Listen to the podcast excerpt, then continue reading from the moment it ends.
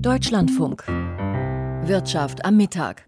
Und zum Start der Sendung, wie läuft die neue oder zumindest neu betitelte IAA an, die internationale Automobilausstellung, die jetzt den Beinamen Mobility bekommen hat. Morgen fängt die in München an. Silke Hane hat bereits Gelegenheit, in die Messerhallen hineinzugucken. Sie haben ja, Frau Hane, bereits einige IAA beobachtet, als die noch in Frankfurt waren. Jetzt, nach dem Umzug nach München, was ist anders? Ist überhaupt etwas anders? Ja, doch. Alles ist so ein bisschen zusammengeschrumpft. Einerseits sind weniger Autohersteller da als früher. Zum Beispiel der Stellantis-Konzern mit Opel, Fiat, Peugeot fehlt. Genauso der weltweit größte Autobauer Toyota. Und die, die hier sind, haben wesentlich kleinere Messestände als früher. In Frankfurt war das üblich, dass BMW, Volkswagen und Daimler jeweils ganze Hallen für sich in Anspruch genommen haben. Jetzt sind die Stände zwar immer noch groß, aber höchstens noch sagen wir mal, ein Fünftel der Fläche in so einer Halle. Ansonsten ist das Bild aber nicht so furchtbar anders. Es stehen natürlich noch Autos herum, bei den Zulieferern auch Fahrwerke. Und dann sind aber eben dieses Mal auch Ladesäulenfirmen zum Beispiel stark vertreten. Genauso die Fahrradindustrie, da sind rund 70 Firmen hier, fast 10 Prozent der Aussteller macht das aus. Und das zeigt schon, die IAA will keine reine Automesse mehr sein. Hier soll es um Mobilität der Zukunft gehen, wobei man schon auch immer wieder den Satz hört, das Auto gehört zu dieser Zukunft.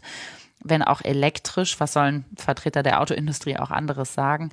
Soweit geht die Sinnkrise dann noch nicht. Aber das neue Konzept ist natürlich schon Ausdruck einer gewissen Sinnsuche. Insofern, als die Branche wohl verstanden hat, dass eine sehr große reine autozentrierte Show nicht mehr so richtig in die Zeit passt. Ähm, statt nur in den Messehallen ist die EAA deshalb auch in der Innenstadt. Da werden riesige Bühnen an zentralen Plätzen aufgebaut und äh, natürlich wird da auch geworben für die Konzepte der Zukunft der Mobilität, wie die Aussteller sich die eben vorstellen. Ein Zukunftsthema hat VW-Chef Dies gestern Abend bereits besonders betont. Und da war die E-Mobilität, so schien das nach seinen Worten fast schon wieder ein alter Hut. Denn Dies fand Robotaxis viel spannender. Was steckt dahinter? Ja, VW hat sich wohl gefragt, was könnten wir jetzt auf der IAA präsentieren, was vielleicht ähm, nicht in den letzten Jahren schon auch passiert ist, nämlich Elektroautos, die gab es ja schon auch auf den letzten Messen und deshalb hat VW hier gestern Abend einen Prototypen vorgestellt, einen elektrischen Bus zwar, ähm, der aber ausgestattet ist mit ganz viel Sensorik zum autonomen Fahren.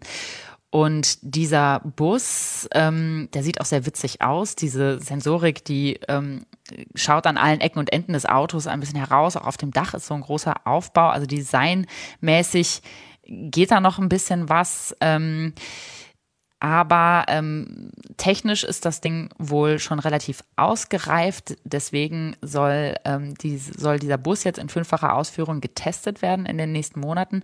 Und schon 2025 soll das als Service in Serie gehen, ein autonom fahrender Bus in Hamburg, also Robotaxi, weil sich das natürlich auch am ehesten rechnet, wenn viele Menschen so ein Auto als Service nutzen und eben auch bezahlen, anstatt dass es eben äh, gekauft wird von einzelnen Kunden.